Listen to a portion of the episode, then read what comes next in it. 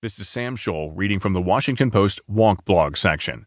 Jeff Sessions wants police to take more cash from American citizens by Christopher Ingraham. Attorney General Jeff Sessions on Monday said he'd be issuing a new directive this week aimed at increasing police seizures of cash and property. We hope to issue this week a new directive on asset forfeiture, especially for drug traffickers, Sessions said in his prepared remarks for a speech to the National District Attorneys Association in Minneapolis. With care and professional